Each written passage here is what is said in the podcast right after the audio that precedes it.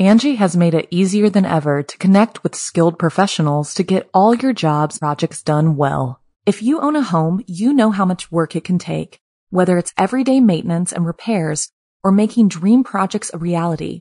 It can be hard just to know where to start, but now all you need to do is Angi that and find a skilled local pro who will deliver the quality and expertise you need. Angi has over 20 years of home service experience and they've combined it with new tools to simplify the whole process. Bring them your project online or with the Angi app, answer a few questions and Angi can handle the rest from start to finish or help you compare quotes from multiple pros and connect instantly, which means you can take care of just about any home project in just a few taps. Because when it comes to getting the most out of your home, you can do this when you Angi that. Download the free Angi mobile app today or visit Angi.com. That's A-N-G-I dot com. Chilling tales for dark nights.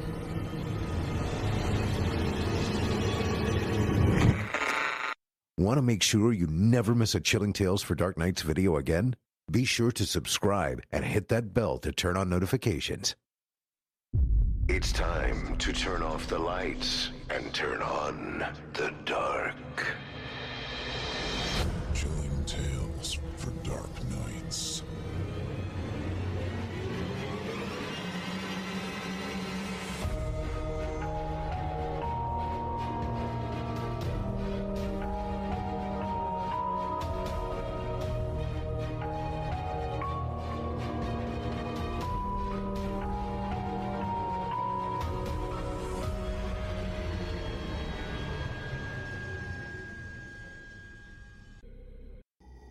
Good evening, listener. You're listening to Chilling Tales for Dark Nights.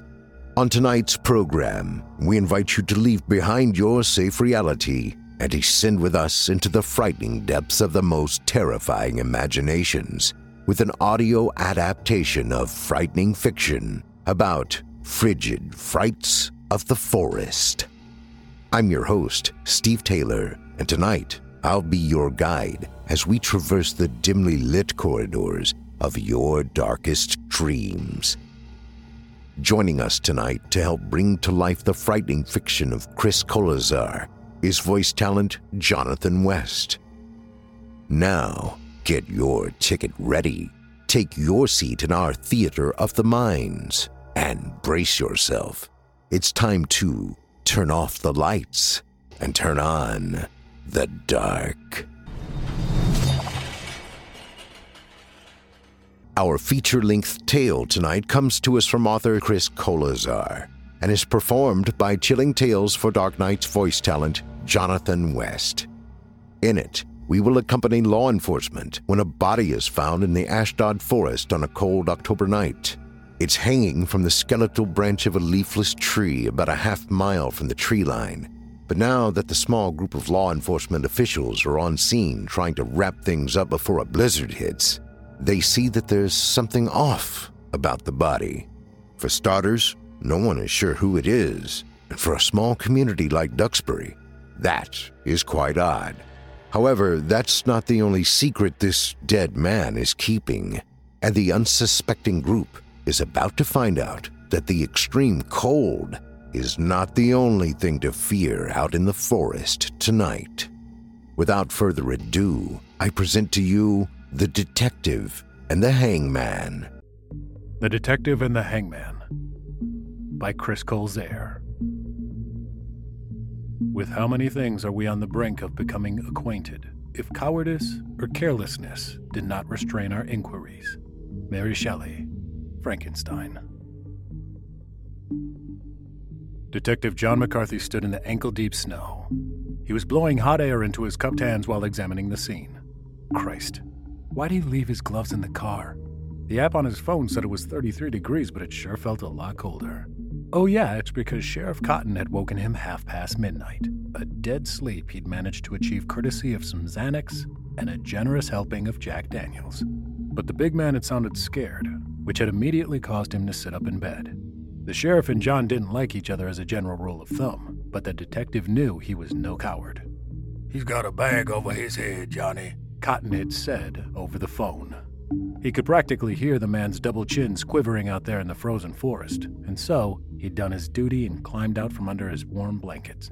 He drove almost an hour out of town to the edge of nowhere to see what was up. It was a guy that was up, hanging from a noose tied to a tree branch. It really just looked like some redneck had decided life wasn't quite panning out, so he'd walked about a half mile into the woods and offed himself. To be honest, it looked spooky as shit, especially because of the plastic bag the dude had wrapped around his head. His face was completely hidden behind the thick plastic. Now they were just waiting for forensics to finish up so they could cut the guy down and figure out who it was that had decided to off themselves today. The wind picked up suddenly, and the frozen forest responded with a chorus of creaks and groans. John cursed and shoved his hands into the pockets of his trench coat, giving up on the idea of warming them with his breath. A camera flashed as Billy Jenkins, one of the two forensic guys, took another photo, briefly illuminating the macabre scene in brilliant blue. The detective turned away to look back at where Cotton was standing with Janelle Butchins, one of Duxbury's local news reporters. The 30 something woman was talking, but John couldn't make out what she was saying. Cotton didn't seem to be listening anyway. His large form leaned back against a tall oak. He was just staring at the hanging man. John turned to Deputy McDuff. The man had been standing beside him in the little clearing since he'd arrived 30 minutes ago. Gotta take a piss, Jimmy. Be right back. The deputy nodded in reply, not taking his eyes off the dead man, his lips pressed into a flat line. And can you stop staring at the dead guy like he's gonna come to life? John said, with as much good humor as he could muster. I mean, Jesus, man. You and the sheriff are starting to make me paranoid. At these words, McDuff turned to the detective. He let out a laugh that sounded forced and rubbed the back of his neck with a gloved hand. Sorry, man. It's just creepy, is all. He said, smiling. Well, John certainly could agree with that. His first thought upon seeing the body had been that the bastard had wanted to be thorough. If the noose, for some reason, hadn't been enough, the plastic bag surely would have finished the job. He'd seen plenty of suicides before he moved to the quiet town of Duxbury. He'd actually lost count a long time ago. The city had a way of affecting some people. Thunder rumbled overhead. The sound was rolling through the leafless trees. It looked like the weathermen had been right. A storm was about to hit. But would it be the blizzard they were predicting? When John was about 20 feet away, he ducked around the side of a large oak to do his business. He was a pressure pisser, never able to go well in the presence of others, which always made bar nights tricky. He unzipped his pants and instantly felt the sting of cold in his nether regions. Shuddering, he let out a short gasp. There was no way it was in the 30s out here. Had the temperature dropped with the approach of the storm? The detective's eyes roamed over the nighted forest as he willed his member to come out of hiding and do its job. The land all around was lit in that muted, pinkish, purplish glow that only a freshly fallen blanket of snow could create, even on nights like this, when the moon was hidden behind swirling clouds. It was the kind of night that spoke to the deepest parts of one's being, enticing the primitive part of his mind to throw off the shackles of civilization and just run. To feel the cold wind whip through his hair as the dark outlines of skeletal trees whizzed by, like a wild animal like a wolf. Maybe some of the locals even succumbed to such primitive urges on nights like this. But society had long ago dug its claws deep into his being, and such compulsions would forever be nothing more than a vague fantasy tugging at the back of his mind. For John had been born and raised a child of urban encroachment. It wasn't until the last couple of years that he'd even known the peace of rural existence. And so, in lieu of running wild, as all men were meant to since coming to Earth, he instead reached into his coat pulling out two oxys and a flask. He popped both pills at once and chewed, then washed the powdered remnants down with a healthy swig of Glenlivet Winchester collection. He always saved the good stuff for shitty nights like this. As the liquor burned its way down his throat, John thought he caught the slightest glimpse of motion way off in the woods, something high up in the distant tangle of branches. He stared for a long moment, seeing nothing. Then another rumble of thunder echoed overhead, this one much closer, and the sound spurred him into motion. They should really get a move on. This supposed blizzard was almost on top of them. Snow was beginning to fall by the time he had re entered the clearing. John stopped with about 10 feet between him and the two forensic guys. They moved at the leisurely pace of two men who had all the time in the world. How's it coming, Mike? He always addressed him when the two men were on scene. Even though Billy Jenkins had been doing this job for five years now, he was still considered the rookie of the two. Pretty good, Detective, Mike said as he aimed his camera for another shot. We should be wrapping it up here in a few. Another flash of brilliant blue lit up the clearing in the strobe. This time, however, John thought he caught a glimpse of something hanging from the dead man's shirt. The detective began to trudge around to the right of the corpse. His breath came out in big white puffs. He gave the body a wide berth as he circled through the snow, still looking for whatever it was that had caught his eye. He was a big guy, whoever the hangman was. He wore a black and red plaid jacket, Bob Vila style, and a pair of rough cut blue jeans. The boots that covered his dead toes and swayed in the bitter wind were a brand called Bear Claw. John had never heard of them. Hell of a way to go, Mike was saying through a mouthful of chewing tobacco. Who do you think it is? Billy asked as his camera flashed a few more times. Dunno. Uh, maybe Darby Gintz? Darby? It'd be a goddamn shame. John half listened to the two men as he continued to circle around the body. Duxbury was a small town. Everybody knew everybody. Darby Gentz was the football coach for the local high school, and by virtue of the small town grapevine, the detective knew that Darby's wife had left him a few weeks ago. Still, he wasn't sure if that's who was hanging in front of him. There was something unfamiliar about this body.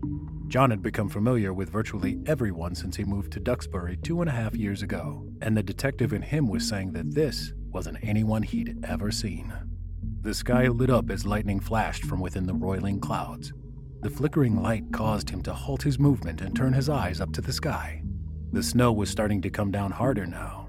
Not quite in sheets, but definitely building up to it. Sounds like a storm's a coming. Deputy McDuff said to no one in particular. Hmm, was all John offered in reply. The detective turned his attention from the sky back to the dead man. At the very least, the guy had to be carrying an extra 50 pounds. His jacket and undershirt were pulled up as a result of the noose and the corpse's weight. Without taking his eyes from the swaying corpse, he reached into the breast pocket of his jacket and pulled out an American Spirit. He tried to be slick and light the smoke without looking away from the dead guy, but the wind forced him to look down and light the cig like a normal person. You guys think we can wrap this up soon? I think there's a storm a coming. Sheriff Cotton said from the shadows, as if he hadn't just heard his deputy say the exact same thing. John turned his gaze in the direction of the six foot burly fat man still standing stiffly against the trunk of the same tree. His normally imposing figure looked strangely small.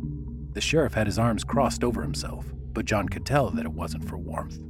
What the hell is wrong with him? The detective wondered. John didn't like the man, but he knew he was no coward, and certainly not afraid of the woods at night. Cotton was a born and bred country boy, after all. And yet there he stood, hugging himself in his big police issue coat. His eyes nervously darted around the surrounding forest. All told, there were six of them out in the woods. The two forensic guys, Billy Jenkins and Mike Laurie, Deputy Jimmy McDuff, and the local reporter Janelle Butchins, as well as the sheriff and himself. Six grown adults, and the man was shaking like a leaf. Sheriff, would you care to make a statement? He heard the reporter ask. A statement? Why, yes, Miss Butchins, I surely would. Here goes. It's as cold as the ice Dante found Lucifer in. There's a blizzard the size of Texas coming this way, and we should really think about getting the hell out of here. How's that for a statement, Miss Butchins? Janelle gave a hmm in response. McDuff made a half hearted attempt at stifling a chuckle.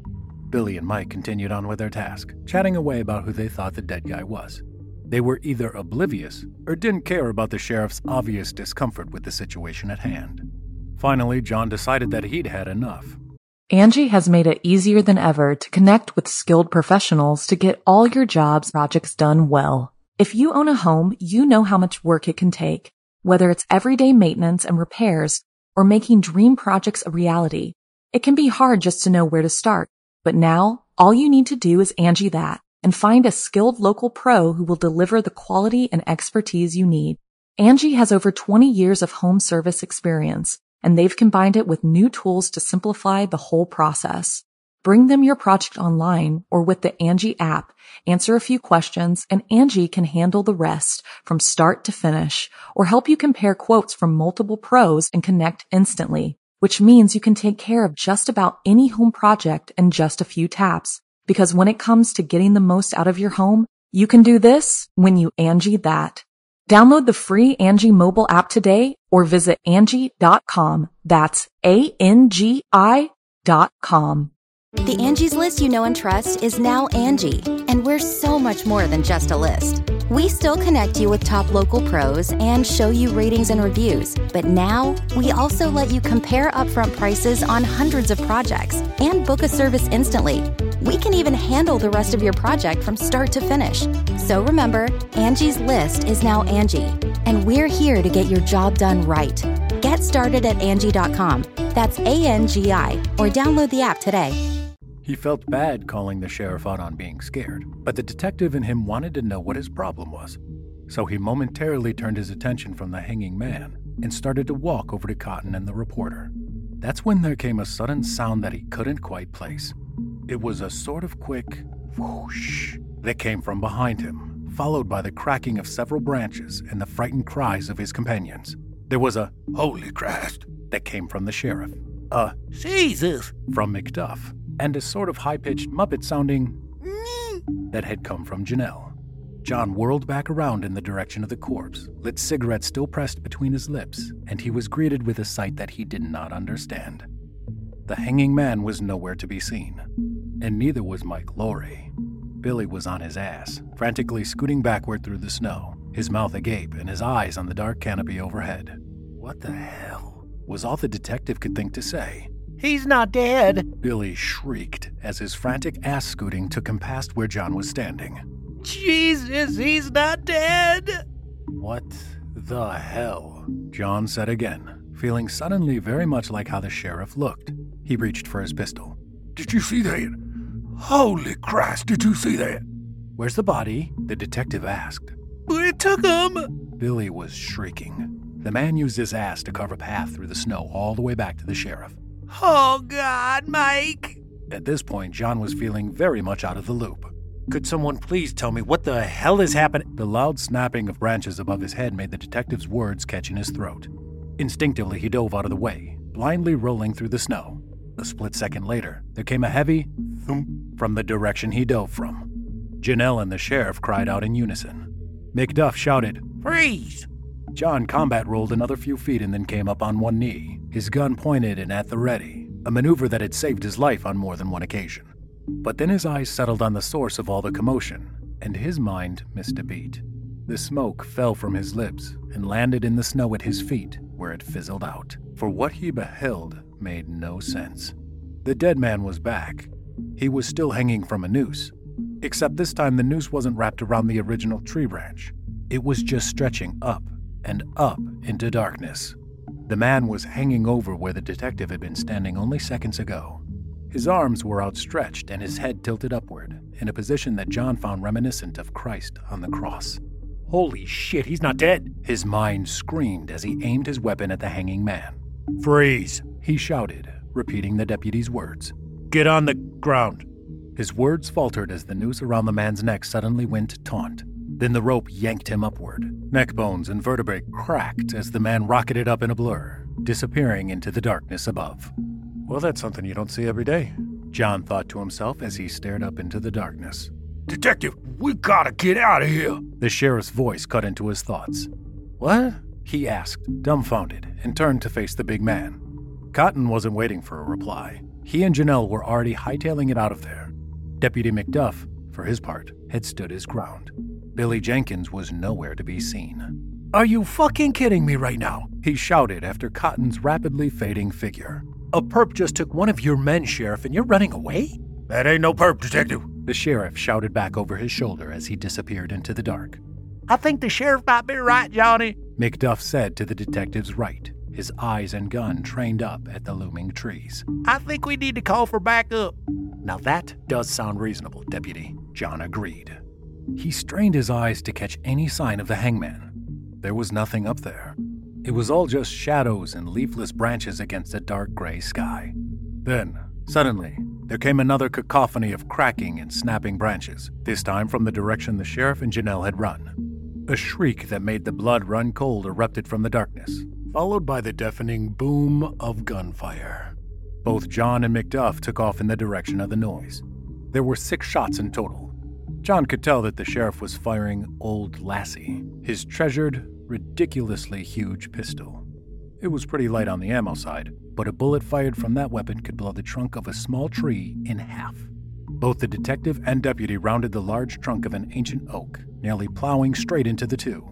Janelle hurled something heavy that whizzed past John's head, and Cotton swung wildly with the butt of his pistol. McDuff dodged just in time, narrowly avoiding what surely would have been a nasty concussion. Jesus, Sheriff, it's just me. Jimmy, Mother Mary, you're lucky I didn't just knock your block off. Sheriff, we need to stick together, John gasped as he struggled to catch his breath. Then move your ass, detective. For Christ's sake, I'm 30 years your senior and twice your weight. Are you kidding me? You, you just took off while your deputy and I stood our ground. I don't know what's going on, but someone just assaulted an officer of the law, and you're the goddamn sheriff. Cotton flinched from John's words as if he'd been struck. I saw what just happened. A dead man hanging from a noose just grabbed one of my men and flew up into the trees with him. He was he, he wasn't dead. I mean, he couldn't have been. The sheriff suddenly laughed. he wasn't dead. Well, he sure as shit should have been after I hit him with old Lassie here. He held up the revolver for them to see, as if proving to the two men that the sheriff indeed had a gun. Cause that fucker dropped down right beside me and little Miss Butchins, and I can tell you, I just pegged that fucker at least four times at near point blank range. Ain't a normal person would have had a courtesy to keel over and die. Shit, any normal person would have been blown into little fucking bits. But that son of a bitch just went right back up into them trees. As if on cue, there came the sound of tree branches bending and breaking from somewhere overhead. The three men simultaneously snapped their weapons up into the darkness. The sheriff, realizing he hadn't reloaded his weapon, cursed and quickly bent to the task of reloading. John thought he saw a dark, man sized shape swoop through the shadows of the skeletal branches, but in another instant, it was gone. Johnny here don't believe me. Well, tell him, Miss Reporter. Tell him what you just saw. It's true.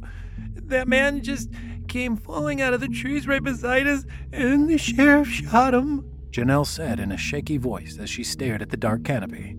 She struggled not to vomit as she spoke. I think he might have even shot off one of his arms, and then he just went flying right back up. John glanced away from the sky and scanned the ground around them. It was too dark to be sure, but there were big dark spots all over the ground nearby that he guessed was blood. There was no sign of a disembodied appendage, though. So, where's the arm now? He asked, unable to think of anything else to say. Well, for God's sake, how should I know? Maybe he took it with him. Cotton said as he slammed around into the last open chamber of his gun and then snapped it back in place. Look, you ain't from around here, Johnny, but there's some strange things that sometimes happen in and around Duxbury. City folk just don't understand. It's true what the sheriff says, Johnny, McDuff said in little more than a whisper. My granddaddy used to tell me stories about this area. He used to tell you the land was bad out here, didn't he? The sheriff asked in a tone that said he already knew the answer. You should tell you about Keene's Road. The deputy nodded in affirmation as his gun played across the darkness above. He told me these woods got something in 'em, something that lives beneath the ground and in the air above. I never believed him, of course, but I never really come out here either. And not many people do. Cotton said in a grave tone. Where's Keene's Road? John asked. He'd never heard of it, and he thought he knew every backwoods road that existed in these parts. Keene's Road ain't on no map, detective, Cotton replied as he trained Lassie across the darkness overhead. But never mind all that for now. Johnny, I know that you're a practical man, and I begrudgingly respect you for it. The sheriff shifted his gaze from the trees to John. But there's what appears to be a dead man hanging from a noose, flying through them trees. There came a sudden peal of thunder. The noise caused everyone to tense up reflexively. John noticed for the first time that Janelle had a can of mace in her hand. He almost laughed, despite himself. The guy was wearing a bag over his head. What was Mace gonna do? So, what do you suggest, Sheriff? John asked finally. I suggest we get back to town, get some backup. Come back out here with an armed crew and clean house. Tonight, not tomorrow. We come back tonight and find Mike. Of course, I ain't leaving him out here. The sheriff spat as if offended. Now come on. It's more than a half hour drive back to town. This storm's gonna overtake us before we get back anyway. so I suggest we get a move on. The storm was getting closer. That was a fact. The wind was whipping through the forest, pulling at their clothes, and the night sky was filling with falling snow. John pondered their options for a moment. Finally, he spoke. Fuck that. You go back to the SUV and radio for backup, then get your posse. I'll stay here. What? Cotton asked, incredulous. You're right, Sheriff. I'm not from around here. And because I'm not from around here, I'm not buying into this superstitious bullshit. John's words were abruptly cut short as the large figure of the hangman came suddenly plummeting down from the darkness above, landing on the sheriff with bone crushing force. There came a veritable explosion of snow as both figures slammed into the ground, followed closely by the snap of bones and a sort of guttural gargling from Cotton. By the time the detective lowered his hands, the sheriff's broken body was wrapped up in the hangman's embrace. McDuff had cried out in surprise and leapt backward. Janelle, however, to John's complete astonishment, emitted a shriek akin to a war cry and charged forward, raising her can of mace like a priest warding off a vampire with a crucifix. The hangman once again shot up into the darkness, almost as if the reporter had actually successfully scared him off. This time, though, John got a better look at the hangman as he rapidly ascended.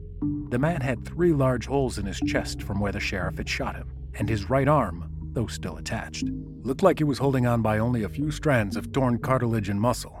Never mind the fact that the arm was bearing the weight of a man who had to have been pushing 300 pounds. John took aim with his weapon, but did not fire for fear of hitting the sheriff. In another instant, both men were swallowed up by the dark. That's when he noticed the coughing and gagging sounds coming from behind him. He whirled around. McDuff was on his knees, gagging and shoveling snow into his face like a madman.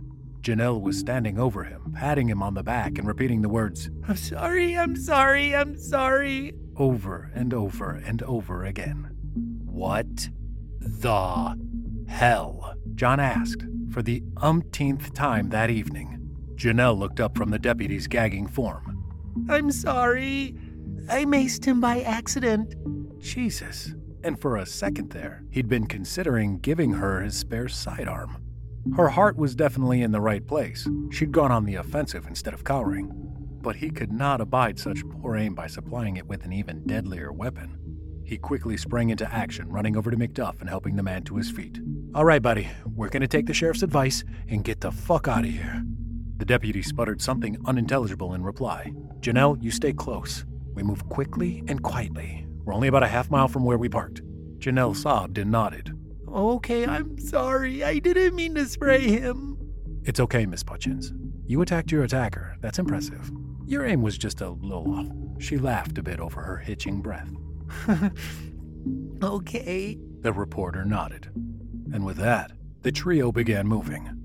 It wasn't easy. The ground was uneven, and the powder was deep in some places. Every so often, a gust of wind would come howling through the trees, bringing with it sheets of sideways snow that would cause them to have to squint.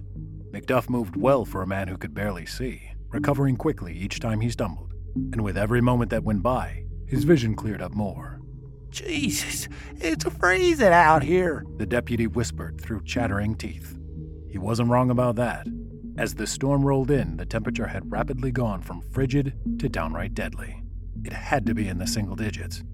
I can't believe she fucking maced me, McDuff muttered under his breath. John smiled despite himself. Miss Butchins had shown some true grit in the darkness of this damned forest. If they survived this, the part about the deputy getting maced was going to make for a great story. Not that anyone would believe them. Almost there, the detective said as they neared the edge of the forest. There came a sudden, distant shriek of terror, echoing from somewhere way out in the darkness behind them. Angie's list is now Angi, and we've heard a lot of theories about why. I thought it was an eco move. Fewer words, less paper. No, it was so you could say it faster. No, it's to be more iconic. Must be a tech thing. But those aren't quite right. It's because now you can compare upfront prices, book a service instantly, and even get your project handled from start to finish. Sounds easy. It is, and it makes us so much more than just a list. Get started at Angi.com. That's A N G I, or download the app today. That's when it had occurred to John that he hadn't seen Billy Jenkins since he'd gone scooting past him on his ass more than 20 minutes ago. The sound lent strength to their legs, causing the trio to pick up the pace. In another moment, they were exiting the tree line and the storm wrapped them in its cold embrace. The forest had been shielding them from the worst of the elements, but now that they were out in an open field, the snow and ice whirled around them like an angry spirit. After what felt like an eternity, they finally reached the SUV. John hopped in the driver's seat, while Janelle took shotgun. McDuff jumped in the back and reached for the radio. This is Deputy Jimmy, he shouted into the receiver. We're out at the eastern edge of the Ashdod Forest. We have officers down, requesting immediate backup. Static answered in return. McDuff repeated the message, and more white noise. John turned the key, and the engine of the SUV roared into life. The headlights illuminated the field and the edge of the tree line. The detective strained his eyes for a moment. If something was out there watching them, the falling snow was keeping it well hidden. Goddamn storm must be messing with the radio, McDuff said as the vehicle was thrown into reverse. Like a badly written horror story, John replied, just as he threw the SUV into drive and punched it. The three sat in tense silence for a long moment as they flew down the uneven road. John kept his eyes focused on the land in front of the bright headlights, not wanting to think about what may be stalking them from within the trees that zip by on both sides. The storm was in full swing now, snow coming down in sheets so thick that using the brights would have been suicide. The low beams and the swirling darkness made the road look more like a tunnel than a street. Finally, after what seemed like an eternity, they crested a hill that marked the end of the road, and the lights of Duxbury appeared in the valley below. John took a hard left onto Temple Road. The tires would have squealed loudly had there not been four inches of compact snow between them and the pavement. As it was, the SUV swerved and careened dangerously to the right. After a tense moment where the detective thought he might have overstepped his driving abilities, the vehicle managed to regain its traction and straighten out. A few seconds later, they were moving down the road. A little less than three miles of country darkness lie between them and civilization. The heat was starting to kick in, and their shivering became less uncontrollable. John decided to slow it down to about 45. Janelle finally broke the silence. What the hell just happened back there? You tell me, John said as he reached in and pulled the flask out of his coat. You know a hell of a lot more about the lore of this county than I do, and that sure as shit looked like something straight out of some old horror story. Jesus, my granddaddy wasn't kidding about Keene's Road. Deputy McDuff said quietly from the back seat. So, what is Keene's Road? John asked for the second time in less than an hour. My uncle used to tell me about it. It's this old road that used to run through the woods somewhere out here. Said it was here before the colonists arrived, and that no one had any clue who made it. A strong gust of wind buffeted the car. In response, John let his foot off the accelerator. He said the first settlers of Duxbury were warned by the local Wampanoag tribe that the place was bad juju the SUV went over a bump in the road, and John had to swerve slightly to keep control. You know, now that I think about it, there was a story about a man being hung on Keene's Road. Supposedly, a gallows was built out here a long time ago, but only one execution was ever performed there before the place was abandoned. The detective took a deep pull of liquor before handing the flask over to the reporter. So, you're saying there's an ancient haunted road somewhere out here? That's how Granddaddy told it. John shook his head. He couldn't believe he was having this conversation. This was ridiculous. This was goddamn ridiculous. Jimmy, he began, trying to sound like a logical detective. I don't mean to be disrespectful towards your grandpa, but doesn't that sound a little. His words were cut short as something heavy slammed onto the roof. There was a heavy thump, and the frame of the vehicle shuddered violently beneath the impact. The roof buckled inward as if a boulder had been dropped on it. The SUV slid to the left, then to the right. Shit, shit, shit! The detective cursed as he fought to regain control. He glanced in the driver's side mirror just in time to see a bloody hand wrap around it. Then it was violently ripped off, both hand and reflective surfaces vanishing into the dark. After a few tense seconds of swerving back and forth, he managed to regain control of the vehicle. The SUV straightened, and John accelerated as fast as he dared.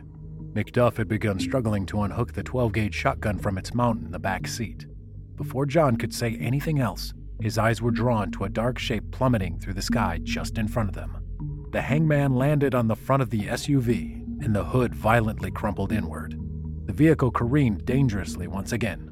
The hangman reached up and grabbed both windshield wipers. Then the noose pulled tight, and the man rocketed back upward, ripping off the wipers and taking them with him on his rapid ascent into the swirling maelstrom. John simultaneously fought to keep the SUV on the road while continuing to watch in disbelief as the man disappeared into the swirling snow high over their heads, looking like some sort of twisted marionette making a rapid exit from the stage. The last thing he saw of the man was his Bear Claw brand boots being swallowed up by the gray clouds. You have got to be fucking kidding me, he said to no one in particular. The hood of the SUV now looked like shit. He couldn't tell if there was smoke rising out of it or if it was just swirling snow. There came a distinct of a round being pumped into the 12 gauge McDuff had successfully pulled off its mount. I'm gonna blow that fucker to Kingdom Come, the deputy growled. The shaky timbre of his voice had been replaced with one of wrath. John was impressed with the man's intestinal fortitude. Anger in a situation like this was much more useful than fear, and the man seemed to be holding it together a lot better than he was. The detective's hands were shaking badly. It made steering the vehicle that much harder. That's when the engine first started going wonky. There came a sudden slamming sound that came from under the hood. The SUV shuddered along with the impact.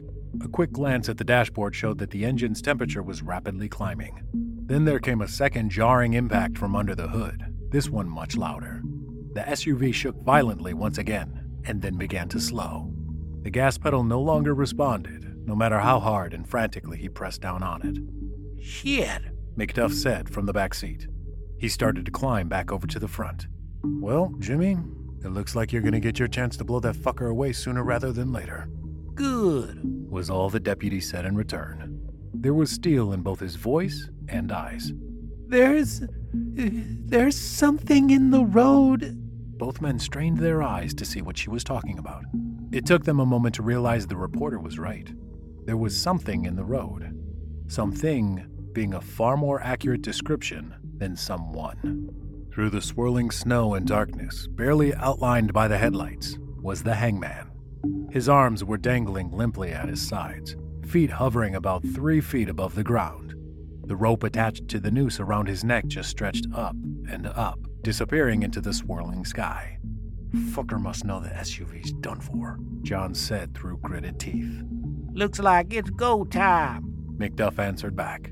The SUV continued to slowly roll forward for a moment, then the engine sputtered its last and finally died. After a few more seconds, the vehicle lumbered to a stop in the middle of the road. For a minute, they just sat there in silence, listening to the wind and to the snow. John stared at the hangman, looking the distant figure up and down. What was this thing? It just didn't make sense. Gangbangers and serial killers made sense, the detective was not a superstitious man. He didn't believe in ghosts or goblins. Monsters, he believed in. He'd killed monsters with his own two hands. But monsters were just flesh and blood. Men are made into beasts by class disparity and an uncaring society that America tries so hard to pretend it's not made of. But this, this was a different kind of monster. Suddenly, John found that he very much missed the monsters of old.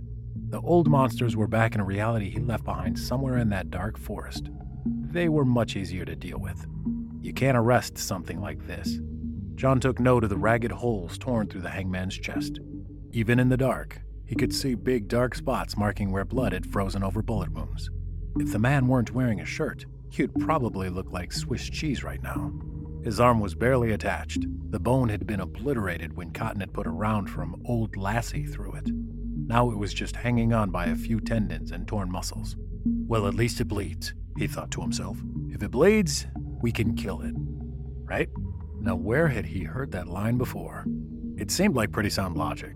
Except in this case, he wasn't sure if it applied. The hangman had bled, but it didn't seem to be having much of an effect. Then, suddenly, a thought struck him. It was a true eureka moment. At least he hoped that it was. Jimmy, when we get out, I want you to aim for the rope. The rope? McDuff asked in a confused voice. Yeah, let's see how dangerous this fucker is when he's stuck on the ground.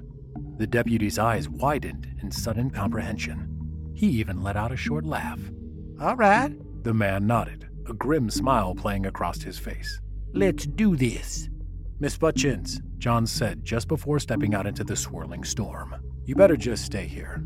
All the young woman could do was nod. She'd been staring wide eyed at the hangman ever since the engine had died. John pulled out his 9mm and checked that it was fully loaded. He already knew that it was. He hadn't fired his weapon once since this whole ordeal began, but he compulsively checked it anyway. Then the two men opened the doors and stepped out into the blizzard. They were instantly wrapped in the night's icy embrace. Thunder rumbled, and the snow fell in sheets. The hangman, for his part, just hung there. His body swayed back and forth in the wind. It was as if the thing was waiting to see what the two officers were going to do next. John knew that hitting the rope at this distance would be nearly impossible. They would have to get closer. And so, they trudged on through the snow, slowly making their way toward the hangman. When they got to within about eight yards, they stopped and aimed their weapons at the rope just above the man. The hangman cocked its head to one side in confusion. Both men fired nearly simultaneously, neither shot finding its mark. The hangman suddenly exploded into motion, gliding over the icy road at a frightening speed. John took another shot, missing again. In the blink of an eye, the hangman had crossed half the distance between them.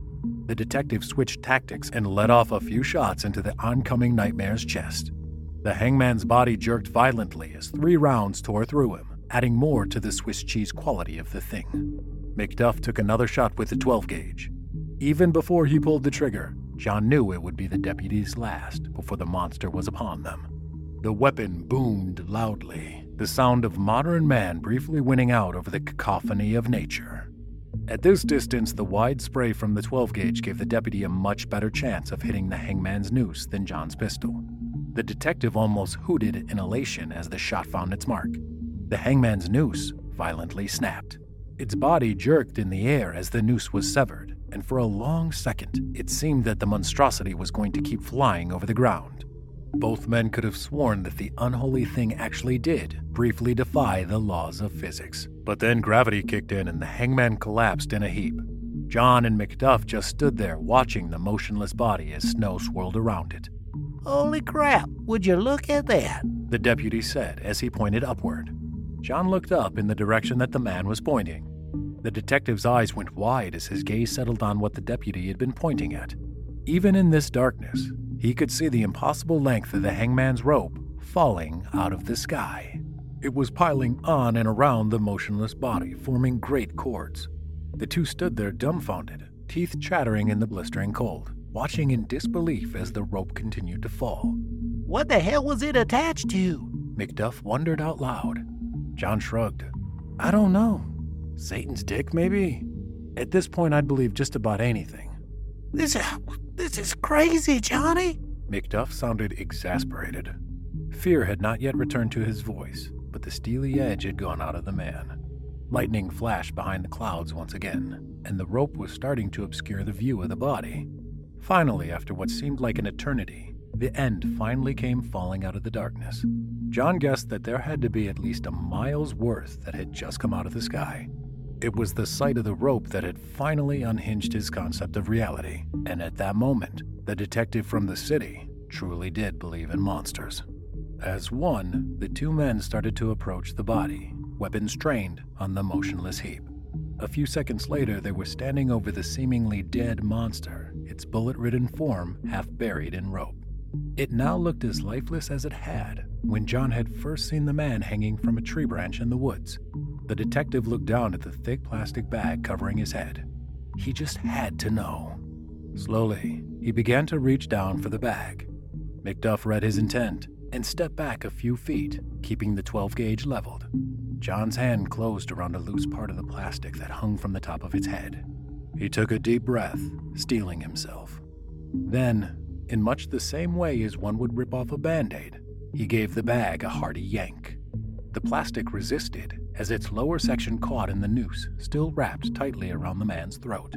After a couple more tugs, it finally gave way, and both men gasped in surprise.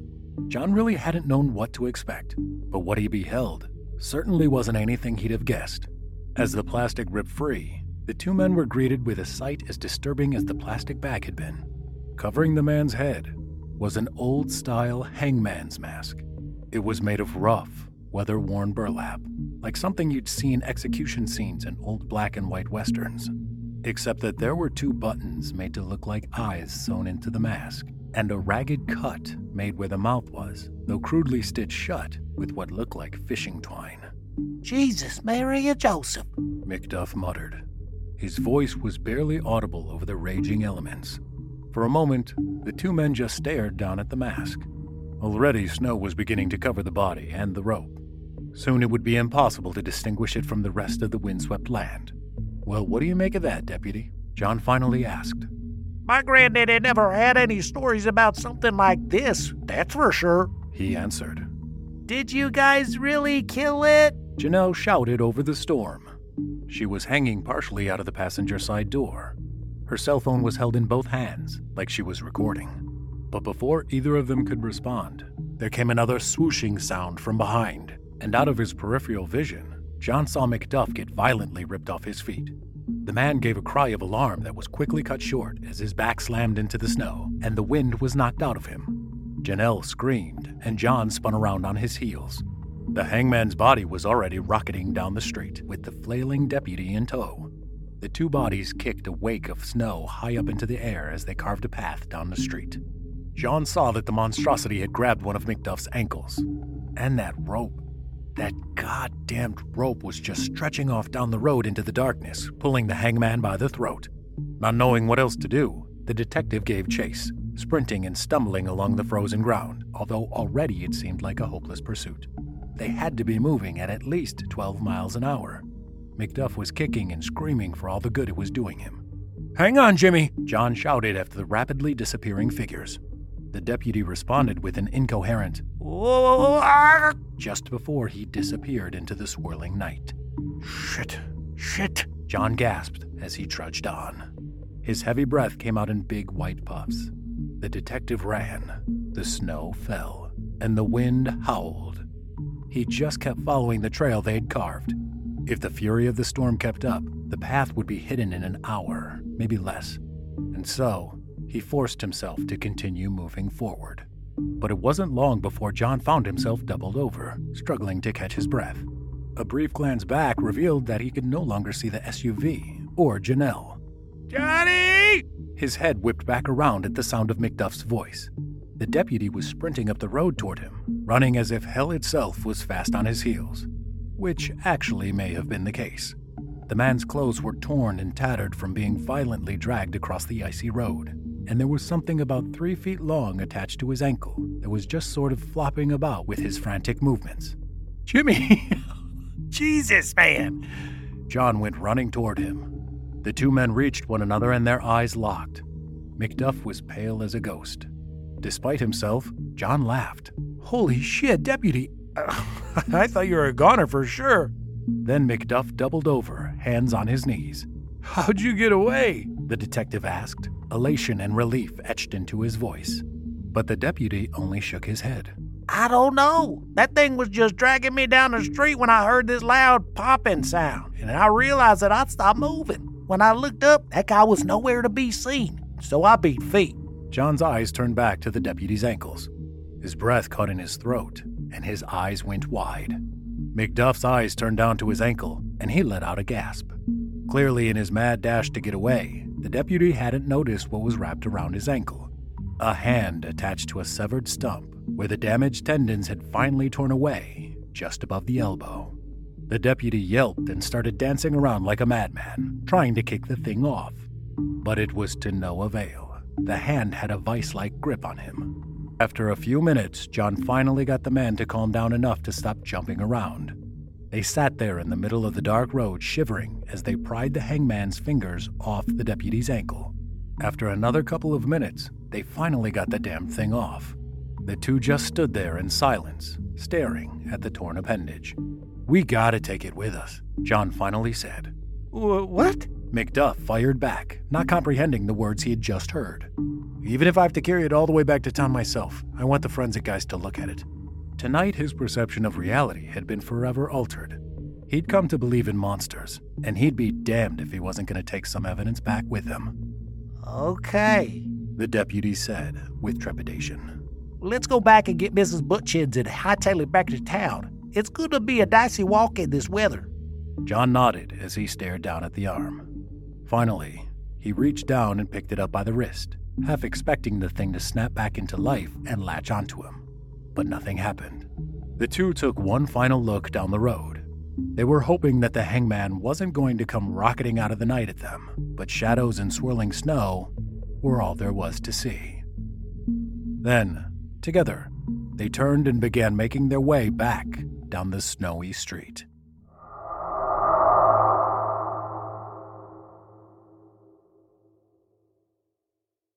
I hope you enjoyed The Detective and the Hangman, as written by Chris Koleszar and performed by the incomparable Chilling Tales for Dark Nights voice talent, Jonathan West. To find more of author Chris Koleszar, visit simplyscarypodcast.com slash Koleszar, spelled K-O-L-E-S-Z-A-R, and you'll be redirected to his author profile on creepypastastories.com. If you do check him out there, be sure to look up his novel called The Cabin Shadows. And if you enjoyed Mr. West's performance, you can hear more of him on the Chilling Tales YouTube channel. Be sure to let him know you heard him here. You won't be sorry you did. Now, our weekly descent into the depths has just about come to a close. But before we go, I'd like to take a moment to thank you for joining us for tonight's episode and remind you to take a moment to stop by our iTunes page and leave Chilling Tales for Dark Nights a five star review and a kind word. And follow us on Facebook, Twitter, and Instagram if you haven't already. And of course, subscribe to us on YouTube, where you can find an archive of our work going back to 2012. And consider signing up as a patron at our website, chillingtalesfordarknights.com, to show your support and get all of our content ad free. I'm your host, Steve Taylor, and it's been a pleasure. Tune in again next week when we once again turn off the lights and turn on the dark. Sweet dreams, listener. Sweet dreams.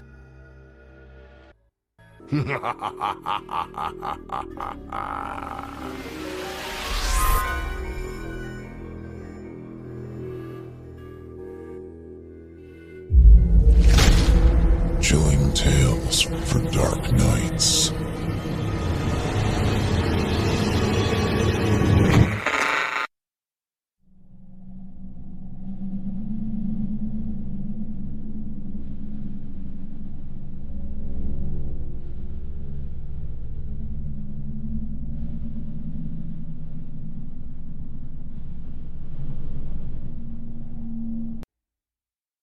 Angie's list is now Angi, and we've heard a lot of theories about why. I thought it was an eco move. Fewer words, less paper.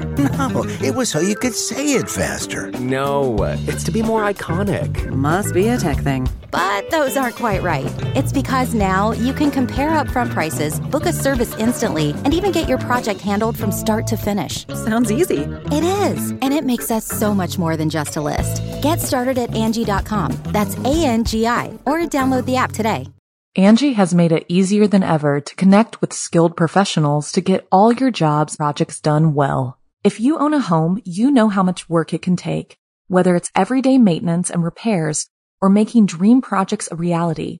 It can be hard just to know where to start, but now all you need to do is Angi that and find a skilled local pro who will deliver the quality and expertise you need. Angi has over 20 years of home service experience and they've combined it with new tools to simplify the whole process. Bring them your project online or with the Angi app, answer a few questions, and Angi can handle the rest from start to finish or help you compare quotes from multiple pros and connect instantly, which means you can take care of just about any home project in just a few taps. Because when it comes to getting the most out of your home, you can do this when you Angi that. Download the free Angi mobile app today or visit Angi.com. That's A-N-G-I dot com.